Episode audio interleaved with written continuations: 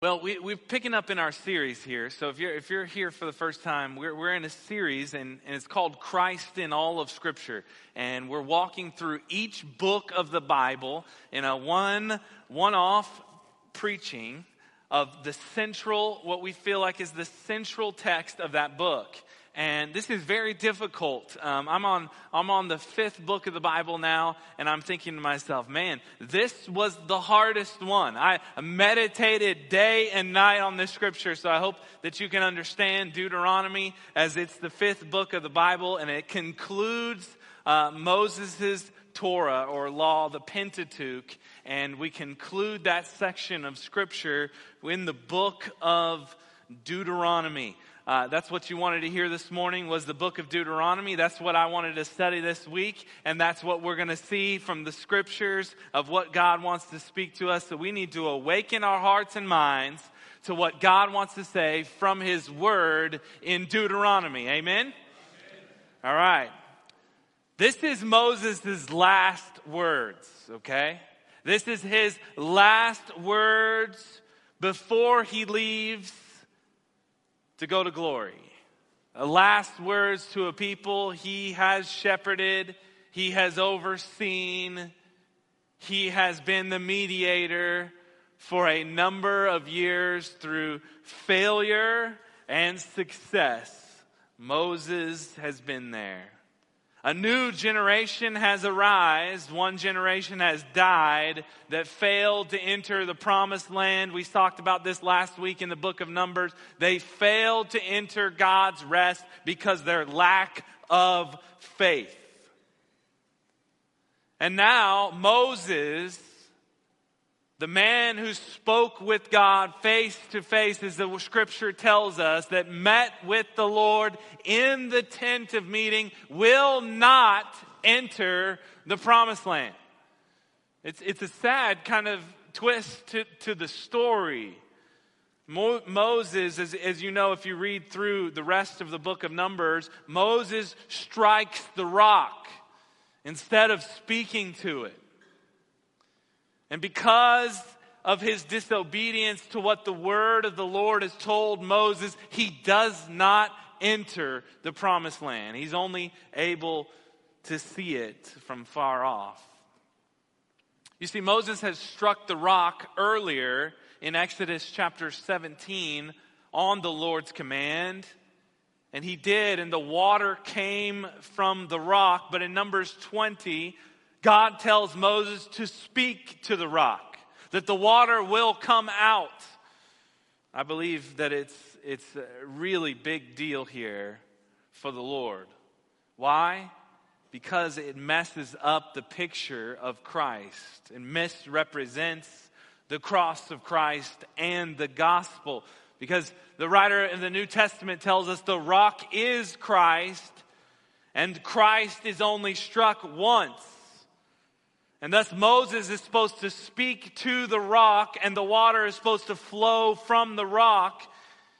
It's not to be struck again. It is a picture of prayer as Christ died once for the sins of mankind. And Moses, as a result of the misrepresentation of the cross of Christ, the type which would be Christ as the rock, does not enter the promised land. But I don't want us to lose hope, church. Because how many of us would say, man, I'm as good as Moses? right? That would be a difficult task to say. But that's not the end of the story. Moses' character comes out again in the scripture. And where do we see him later in the New Testament? He is on the mountain with Jesus at the transfiguration. You see, Moses wasn't able to enter into the promised land on this earth, but he was able to enter into what God was promising through the promised land. He was picturing through the promised land what he was pointing us to the glorious presence of God on his holy mountain. So, the end of Moses' life Moses gives God's people three sermons to remind them of God's faithfulness. Calling for God's people, Israel, to walk in the grace that was given to them as the very people of God. Did you know that Deuteronomy is the most quoted book by Jesus himself? Must be a pretty important book. Jesus used what book to combat the temptations in the wilderness? He used the book of Deuteronomy. More than 80 times the apostles cite Deuteronomy in the New Testament. Kind of an important book, I would say. And the gospel is seen even in the structure of the book. Much of the law is given throughout the book. Much of the chapters within Deuteronomy are the law. Yet, surrounded by the law given in Deuteronomy is what? The grace of God. The first four chapters show God's grace to Israel in the past as Moses recounts the story of God's calling a people to himself, rescuing them from Egypt, bringing them into the promised land. God's story then serves us as the context and the motivation for keeping this law. The last four chapters are what? How, are how God's grace will be in the future to Israel. So the law is surrounded by grace. Keeping the law is thus a response to grace received and grace anticipated.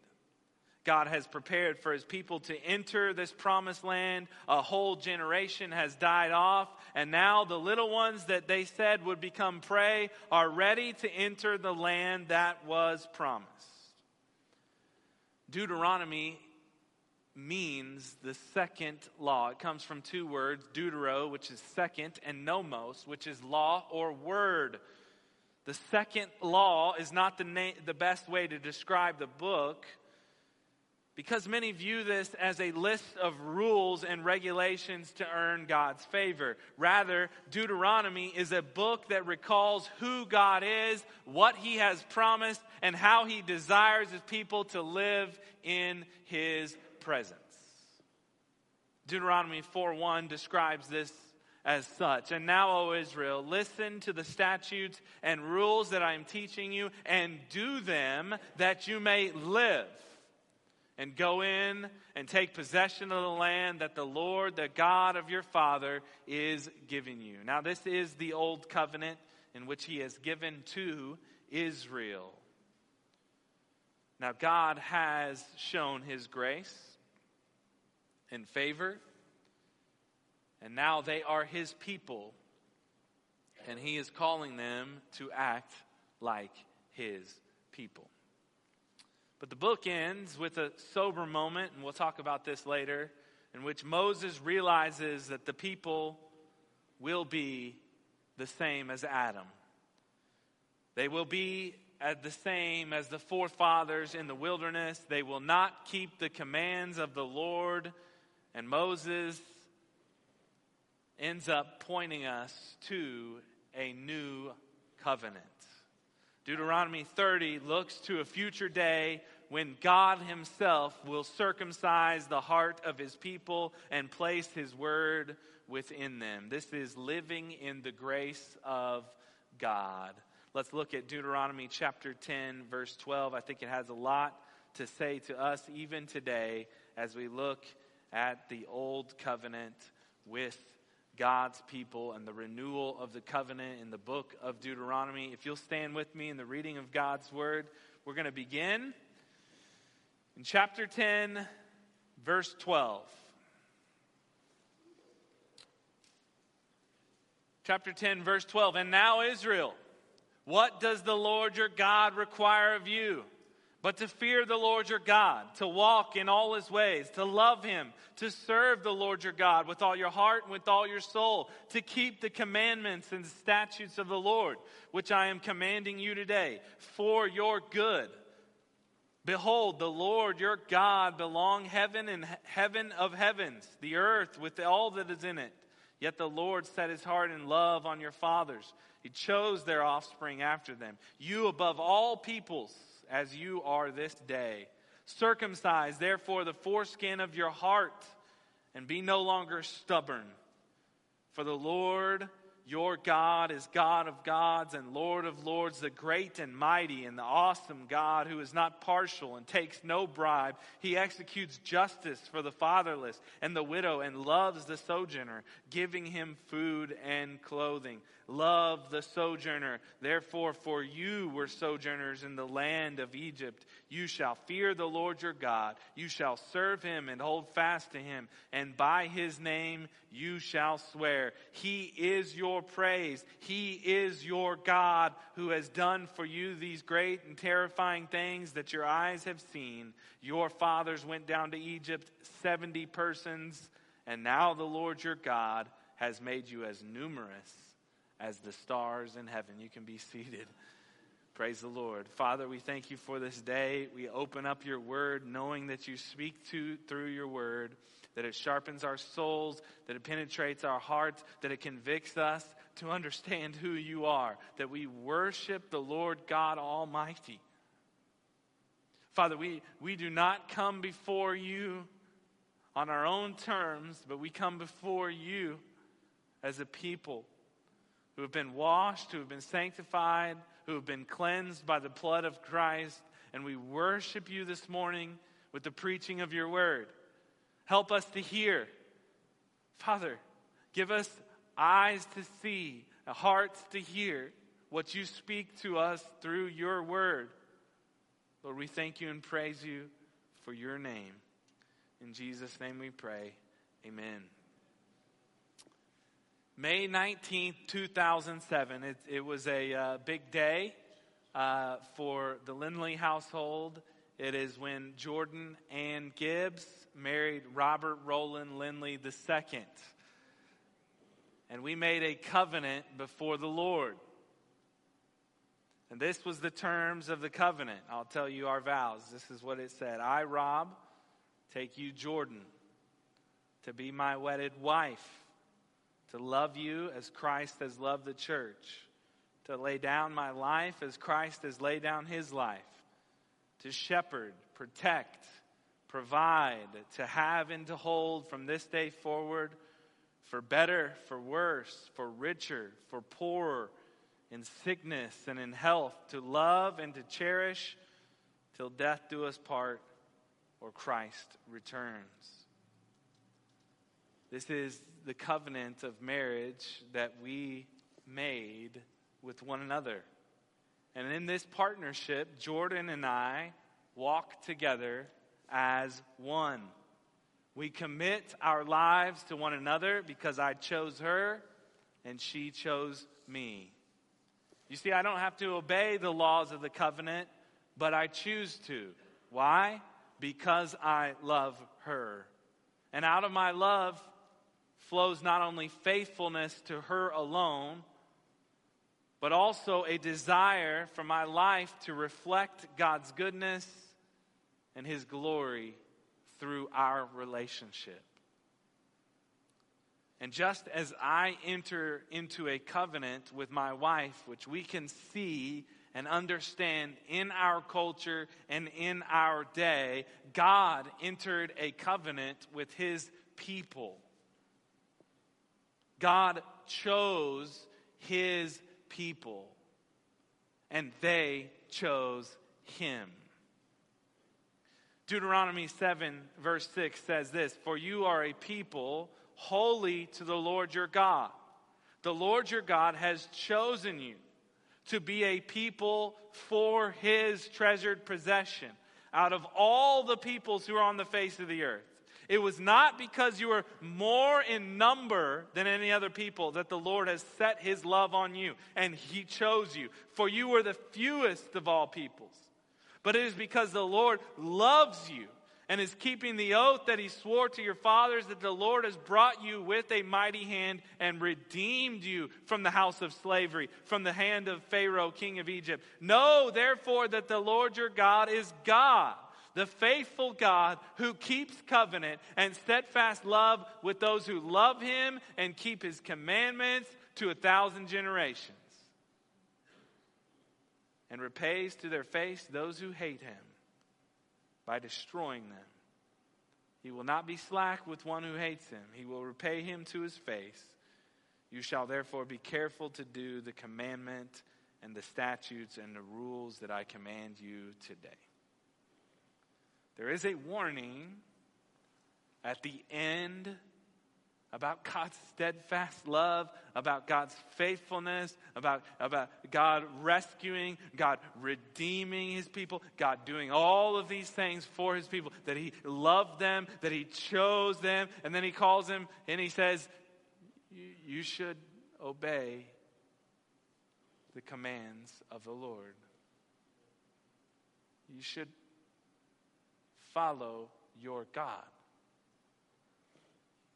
You should love the Lord, as Jeremy read. Love the Lord with all your heart, all your soul, with all your mind.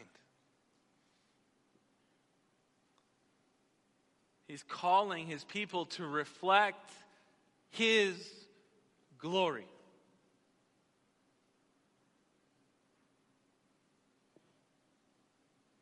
Gives them these laws to be set apart because he is holy. Moses calls for the people to live in obedience to their God. It's a call to love God through obedience to what he has commanded. Because the grace that God has shown and chosen and loved you, you should return that love with all of your heart.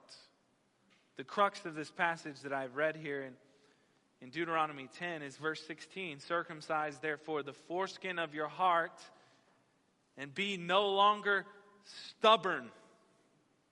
Stubborn, huh? That's a good word. King James says, stiff necked, unwilling to surrender.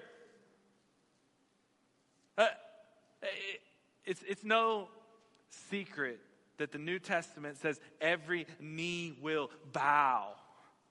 Right? Every knee, every tongue will confess. Every knee will bow.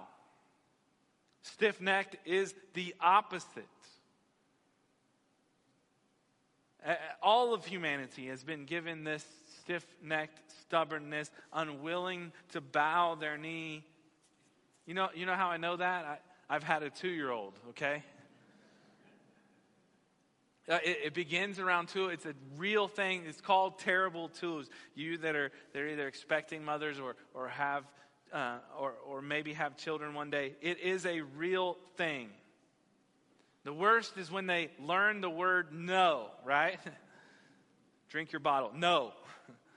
Let me change your diaper. No. Come here. No. You know, they run away. It gets worse when they're 16, right? No, dad, I'm not going to do my homework. I don't want to go to bed. But you can't you can't make you can't help but make fun of yourself from time to time and and uh, this weekend, we, we had a bunch of snow, and we're, we're, we're doing fun stuff in the snow. And, and when your, your wife warns you not to go on the kids' snowboard during the snow, you're stiff necked if you said, No, I can do it, okay? So, in, in one way, they said it would be fun. Uh, they said, oh, You're almost 40, but you're too old for snowboard snowboarding, and they were right.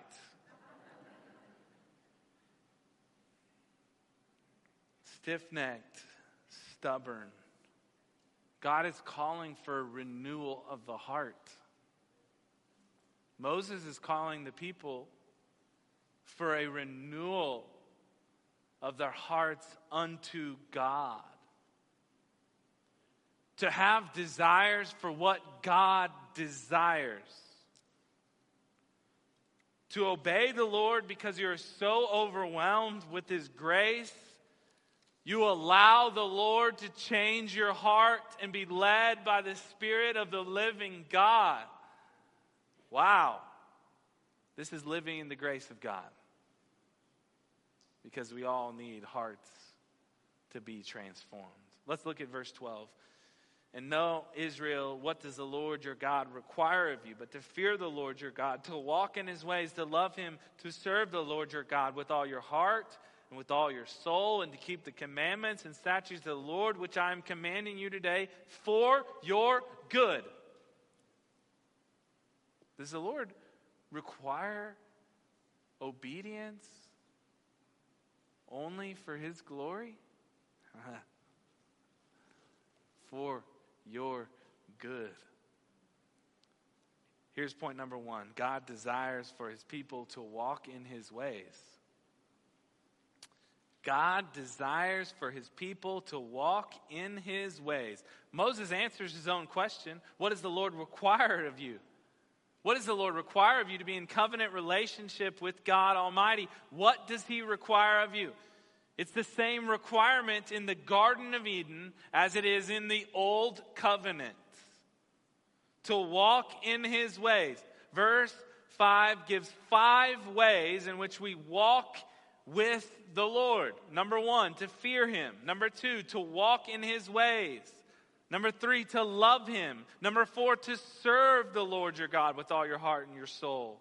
And number five, to keep his commandments and statutes of the Lord. What happened with Adam? He could not keep the commandments of the Lord. And a result, the fellowship was broken. And Adam is no different than we are. He is like all of creation who would not be able to keep God's commands. Yet God would pursue his creation. He would send one who would crush the head of the serpent to restore the relationship that has been broken. It is God's story of redemption. In his story of redemption, God continues to pursue his creation. And what have we seen in through the first five books of the Bible? He's called a people for himself, which he has said all the families and the nations of the earth will be blessed through this one family that I have chosen. And he chose this nation, and he said, You will be a kingdom of priests to walk with him in his presence and to obey his commands. And what has God done? He has come to dwell among his people in the tabernacle and later the temple and the nation of Israel. But how we've seen these things not turn out well. Almost immediately after they were given the Ten Commandments, the covenant in the Lord, they broke the first two. Building an idol and worshiping this idol in open defilement. Last week we saw them reject God's promised land by not having faith to enter in. Even this generation, and Moses is speaking, at some point will rebel against this great God. They will not obey the commands that the Lord has given them. So, what does it look like for mankind to walk in the ways of the Lord? What does that look like? It looks like Christ. The requirements of the law are completely fulfilled in Christ Jesus. And our faith is not in our own works, but upon Christ. The Lamb who was slain. But our desire to obey God should be the same as Israel's desire to obey why? Because God first loved us. 1 John 4 9 tells us we love because he first loved us. You see, the desire for the church to love God or to, to obey what God has commanded flows from the gospel itself. One of the core values of the church is love in action. And these five areas really summarize nicely what love in action means. Fear the Lord is the first one. What is fear of the Lord? It's knowing, understanding that what God hates and what he loves. And hating what he hates and loving what he loves, it is the beginning of wisdom. Knowing this God and understanding what he hates and what he loves. Number two, walking in his ways. Walking as if you are walking as he walks. Following his way. For us, it means to be like Christ. Paul writes it as having the mind of Christ. Considering others more important than ourself. What about loving God? It means action. Jesus is the perfect display of love for mankind. He was the gift that God gave through his sacrifice. Jesus didn't merely love by words, but through his whole heart, soul, and mind. How about the service to the Lord? Christ is declared multiple times in Scripture. Isaiah 53 is maybe the clearest the service of, of God, the servant of God, ready to do His will, not my will. Servants serve the Lord, and they serve one another as God gives them strength to do so. The last one, keeping the commands of God. 1 John 5 writes this Everyone who believes that Jesus is a Christ has been born of God. Everyone who loves the Father loves whoever has been born of him. By this we know that we love the children of God when we love God and obey his commandments. For this is the love of God that we keep his commandments, and his commandments are not burdensome. It's interesting that John would write that. His commandments are not burdensome. And what does Moses say here? The things which I am commanding you today for your good. Are they not for your good? Moses wants you to recall that God's commands are not burdensome. They are not there just to do so that you cannot do what you want. They are actually for your good, for God's glory. Praise, praise God, we don't keep all 613 laws of the Old Covenant, okay? Praise the Lord that Jesus has fulfilled all of those laws, and we place our faith in the Lord Jesus Christ.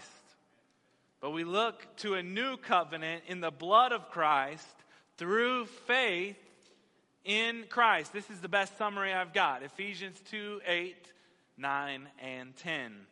For by grace you have been saved through faith, and this is not of your own doing. It is a gift of God, not a result of works, so that no man can boast. Usually we end right there, but let's continue on. What does it say? For we are his workmanship, created in Christ Jesus for good works, that which God prepared beforehand that we should walk in them. Just as God required his people to walk in his ways, so we who have been saved by grace through faith should walk in them as well. Does this mean our salvation comes through our works? No, it does not. Our salvation is in Christ alone because he has fulfilled all the obligations of the covenant. God, in his steadfast love, has fulfilled the obligation in which we could not fulfill.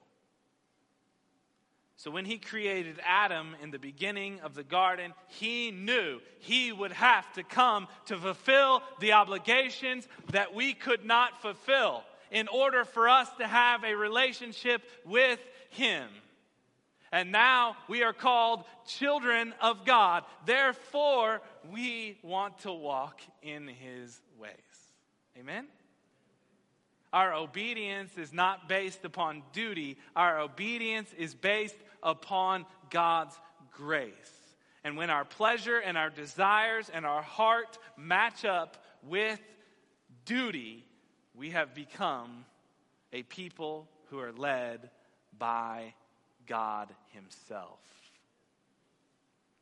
Let's go on. Verse 14.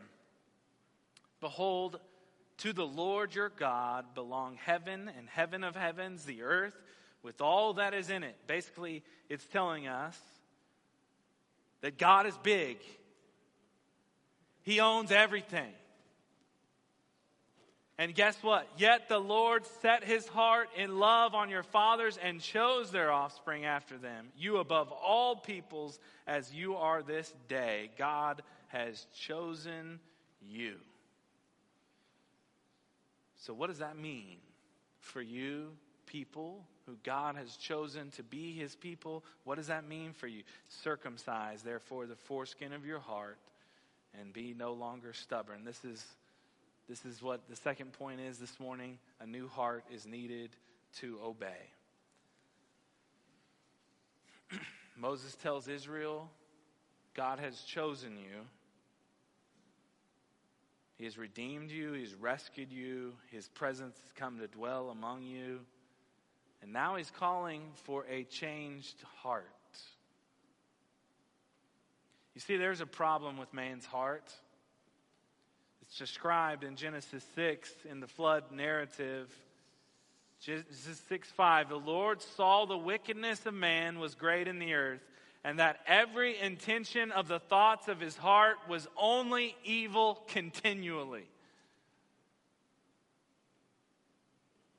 We got a heart problem, man, woman, people, created beings of God.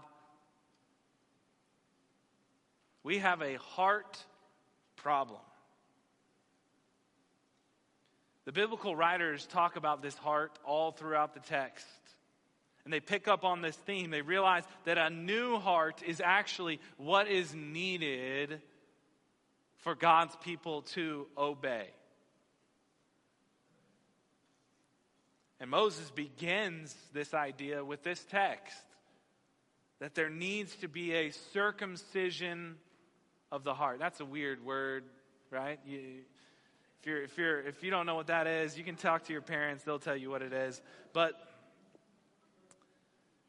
God gave Abraham and his descendants the mark of circumcision as a physical reminder that they were cut out from the world, that they are set apart to serve the one true Lord. It was an outward sign that they wanted to be the people of God, okay? They wanted to be the people of God a branding, if you will. But it was always through faith that God's people would enjoy the fullness of his blessings. It was only through faith, not just the outward sign, but through faith. And now Moses is calling this outward sign of being set apart to be God's people to now move inward.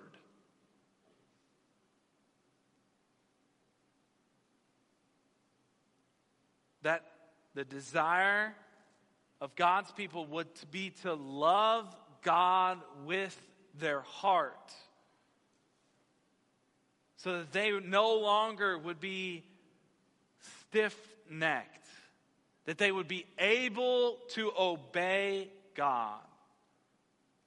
Moses is showing that God's people need to move inside to this heart realm Yet Moses understood that it would be God that would be able to give the people the heart that they need. Because later in Deuteronomy 29, verse 2, Moses summoned all Israel and said to them, You have seen all that the Lord did before your eyes in the land of Egypt, to Pharaoh and to all his servants and to all this land, the great trials you saw, that your eyes saw, the signs and those great wonders. But to this day, the Lord has not given you a heart to understand, or eyes to see, or ears to hear. Moses understands something. God had not given them a heart to obey.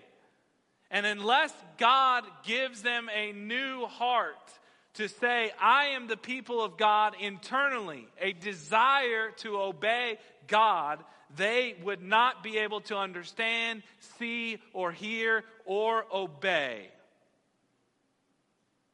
And then in, in Deuteronomy 30, verse 6, he says this And the Lord your God will circumcise your heart and the heart of your offspring, that you will love the Lord your God with all your heart, with all your soul, that you may live. So, what is happening here? I'm sorry if this is getting theology wise, but what is happening here? Moses is saying, You don't have the heart to obey, but God can give you that heart to obey. And only God can do that. The prophets talk about this continuously. Ezekiel 36, 27. And God says, And I will give you a new heart and a new spirit I will put within you, and I will remove the heart of stone from your flesh and give you a heart of flesh. And I will put my spirit within you and cause you to walk in my statutes and be careful to obey my rules. So, what is God doing? He's saying, I need to give you a new heart, and I will do it through my spirit.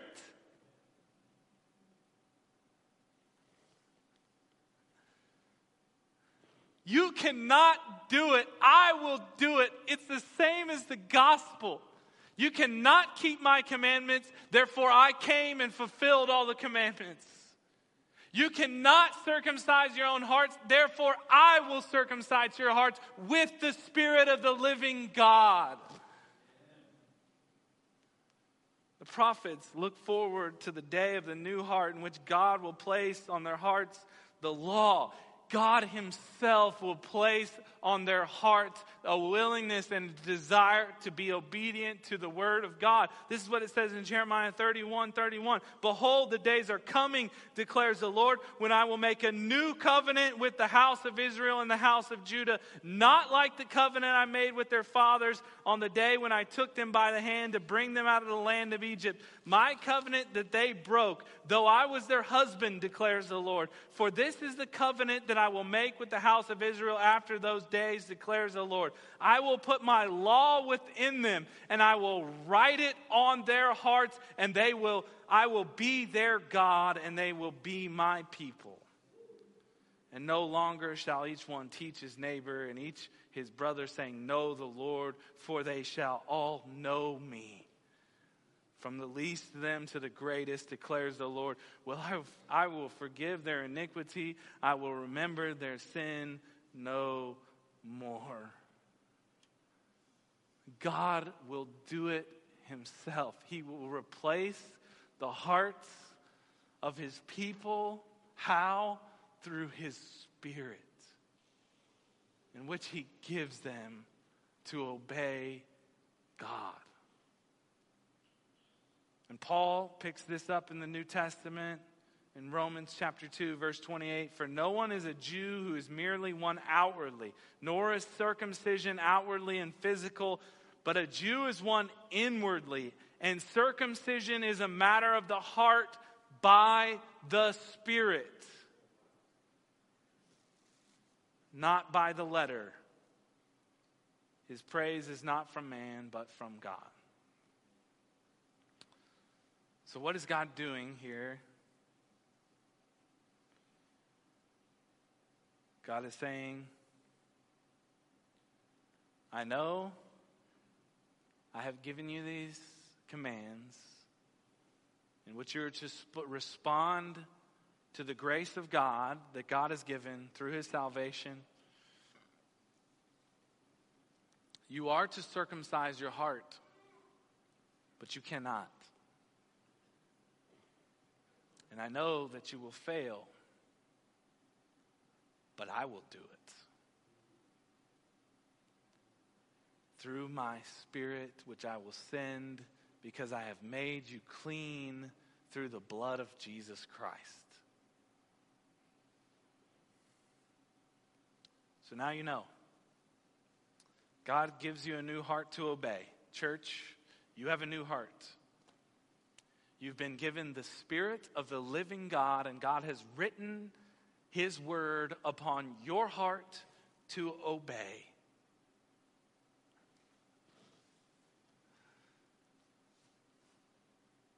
But just as circumcision requires action to say, I am set apart as the people of God, God's Spirit works according to people who willfully submit themselves to the Lord and His work in their life. We call this repentance, a changed mind. Again, we're getting back to repentance and faith faith that Christ is God's provision for salvation, and repentance, a willing to turn from your own ways, your own thoughts, your own desires, and to walk in the way of the Lord God Almighty, and allowing the Spirit of the living God to give you a new heart to obey His commands. Because God wants to change your heart and give you the ability to obey His word. But you cannot do that if you're stiff necked and stubborn. And You do not allow the Holy Spirit to work in your life. This is called a new creation, a new heart, a new desire. And He's given His church the ability and the desire to actually follow the Lord. Let's end here. Verse 17 For the Lord your God is God of gods and the Lord of lords, the great and mighty and the awesome God who is not partial and takes no bribe. He executes justice for the fatherless and the widow and loves the sojourner, giving him food and clothing. So, since God is the God who loves the fatherless, the orphan, the widow, and the foreigner, should we not love those things? And then he says in verse 19, Love the sojourner, the, the foreigner. Therefore, for you are sojourners in the land of Egypt. You shall fear the Lord your God. You shall serve him, hold fast to him by his name you shall swear, He is your praise. He is your God who has done for you these great and terrifying things that your eyes have seen. Your fathers went down to Egypt, 70 persons, and now the Lord your God has made you as numerous as the stars. He's reminding them of God's faithfulness. He's reminding them of who this God is. He's reminding them that they should be like him. This is our third point. Remember the grace received and know the grace anticipated. I mean, now, now that I know how this works, how God works in the life of his people, what's my part in this, right?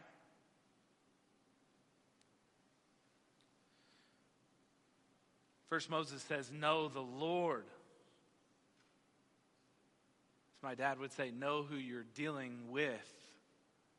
The mighty, the awesome God who sees the orphan, the widow, who sees the foreigner and provides for them.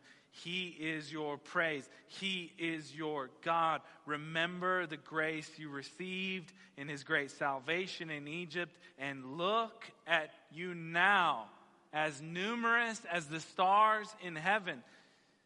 It is not because you are good, but because of his steadfast love. His hesed is the, the Hebrew word for steadfast love. This is why God does all of his work that he does in Christ, in choosing a people for himself, and saving those people from their slavery. It's because of his steadfast love, his hesed. And at the end of this book, Moses knows the people will not keep the covenant. This is what he says Deuteronomy 31 16. And the Lord said to Moses, Behold, you're about to lie down with your fathers. Then this people will rise and whore after the foreign gods among them in the land that they are entering, and they will forsake me and break my covenant that I have made with them. It's pretty plain and clear. God knows that his people will break the covenant, that they will go into idolatry after their gods. Moses will die, and the people, they will not continue to walk in the ways of God. Yet God will not abandon his creation, will he? Even though they will abandon him, his steadfast love will endure. He will send Christ Jesus not only to save his people, but to bring about a new covenant in his blood. Not because we were good, but because of his grace. So, church, when we remember the grace received, we must remember that God, in His steadfast love, fulfilled the covenant of His chosen people so that we as Gentiles could be ushered in to that covenant as God's holy people. So, what do we do, church? How do we live out? How do we walk in the grace of God today? We do what was called for in the days of Moses. We remember the gospel in our life. We remember God's grace in our life, changing our heart and mind to allow the Spirit of the living God to take up residence in our life, to make our desire His desire, to allow God to write on our heart the ways of God so we will reflect His glory as His people. And guess what? We anticipate the return of Christ. That we, his people who are imperfect, will be taken to glory because he was the perfect sacrifice that died on the cross, and our faith and our trust is in him. So we, as the people of God, remember the grace received and know the grace anticipated in glory.